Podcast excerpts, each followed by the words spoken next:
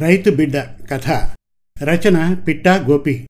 కథాపఠనం మలవరపు సీతారాం కుమార్. ఎప్పుడూ లేని విధంగా దేశం అంధకారంలో ఉంది. ఎంతగా అంటే దాదాపు అన్ని రంగాలు మూసుకుపోయాయి. తాగడానికి సమృద్ధిగా నీళ్ళు దొరుకుతున్నా వాతావరణం కొద్దో గొప్ప అనుకూలంగా ఉన్నా ఎక్కడ చూసినా ఆకలి కేకలు ఆకలి చావులే. ఈ విపత్కర పరిస్థితుల్లో ప్రభుత్వాలే కాదు నింగికి వెళ్ళి వచ్చేలా అభివృద్ధి సాధించిన మన సాంకేతిక పరిజ్ఞానం గుండె తీసి గుండెను అమర్చగలిగే మన మేధాతనం ఫైవ్ జీ అంటూ పరిచయమైన కొత్త నెట్వర్క్లు కూడా తలవంచాయి.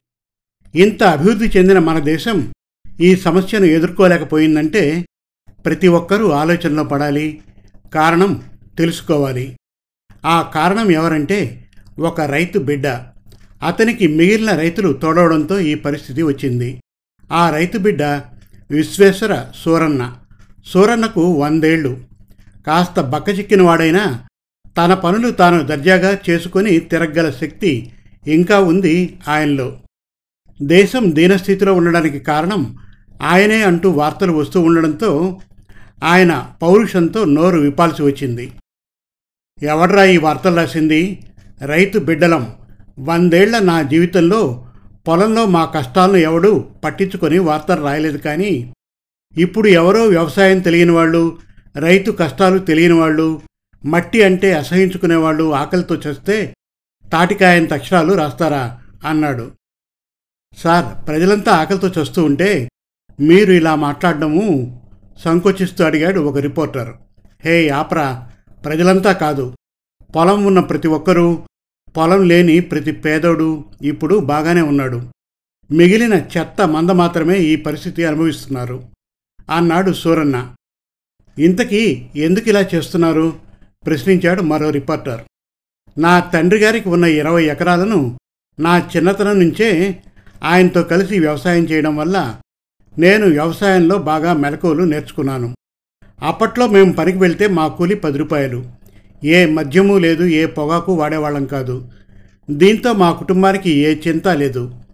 పంట ఎవరిదైనా ఊరంతా కష్టపడడం వచ్చిన గింజలు అందరికీ ఏడాదికి సరిపోయేలా పండించడం ఇదే మా పని అన్నాడు సూరన్న. మీకు ఎంత కావాలంటే అంత ఎలా పండించేవారు? అని అడిగారు మరో రిపోర్టర్. ఇప్పటిలా పురుగు మందులు పిచికారీలు లేవు. పశువుల ఎరువులు చెరువులో మట్టి పెళ్ళలు పొలానికి వేస్తే మనకు ఎంత కావాలంటే అంతగా పండుతుంది పంట. అంతేనా? ఏ చీడ లేదు ఏ తుఫాను రాదు. చక్కగా పంట వేసే సమయానికి వానలు పడేవి. అలా అలా నాకు పిల్లలు పుట్టేసరికి మా కూలి వంద వరకు పెరిగే రోజులు వచ్చాయి. నాకు మనవలు వచ్చేసరికి మా కూలి ఐదు వందలకు పెరిగింది. ఐదు వందలకైతే పెరిగింది కానీ ఇలా వచ్చిన కూలి అలా ఖర్చయిపోవడమే. ఇక పంట గింజలంటావా? వ్యాపారస్తులు మధ్యవర్తులు ప్రభుత్వాలు పోటీపడి మా గింజలకు తేమంటూ పురుగు పోటంటూ బస్తాకు వేయిచ్చి పట్టుకుపోయేవాళ్ళు.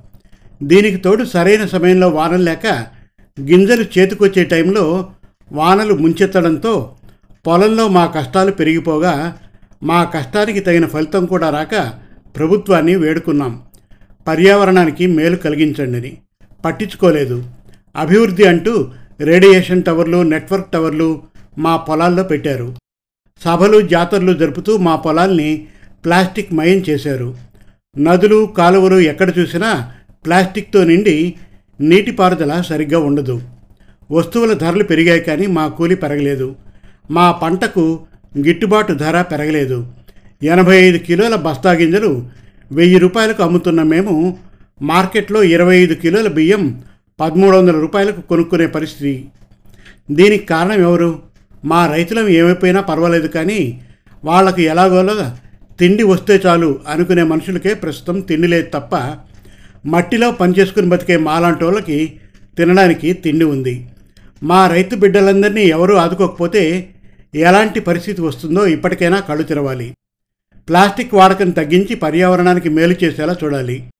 రైతులకు మంచి ధర కల్పించాలి. కనీసం కష్టానికి తగిన ఫలితం వచ్చేలా చూడకపోతే మా కుటుంబాలు ఎలా బతకాలి? అందుకే అనుభవం ఉన్న రైతు బిడ్డనైన నా మాట నా గ్రామ రైతుల నుండి అలా పాకుతూ దేశంలో ప్రతి రైతుకు నచ్చింది. ఒకప్పుడు రైతే రాజుగా చలామణిలో ఉంటే నేడు రైతంటే ఈ సమాజానికి ఇంత చిన్నచూప నాడు పంట పండించడానికి ఎంత ఆతృతగా ఎదురుచూసే రైతు నేడు సీజన్ వస్తే చాలు బెంబేలెత్తిపోతున్నాడు. ఆ పాపం ఇప్పుడు శిక్ష అనుభవిస్తున్న వారిదే. ఇకనైనా రైతుకు సముచిత స్థానం ఇచ్చి ఆదుకోకపోతే పరిస్థితి మళ్ళీ మొదటికి తెస్తాం. అప్పటికి నేను చచ్చినా నా బిడ్డలందరూ ఈ రైతు బిడ్డలే. వాళ్ళు నన్ను అనుసరిస్తారు. రైతుల్ని మీరు ఆదుకోండి. రైతే మిమ్మల్ని ఆదుకుంటాడు. సృష్టిలో కల్తీ చేయని వాడు ఎవడైనా ఉన్నాడంటే అతను రైతే అయి ఉండాలి అని తనకు జరిగిన అనుభవాలు వివరించాడు. ప్రభుత్వాలు మేల్కొనగా సూరన్న సూచనలతో పంట విత్తుకు సిద్ధమయ్యారు రైతులు. శుభం. మరిన్ని చక్కటి తెలుగు కథల కోసం కవితల కోసం వెబ్ సిరీస్ కోసం మన తెలుగు కథలు డాట్ కామ్ విజిట్ చేయండి. Thank you.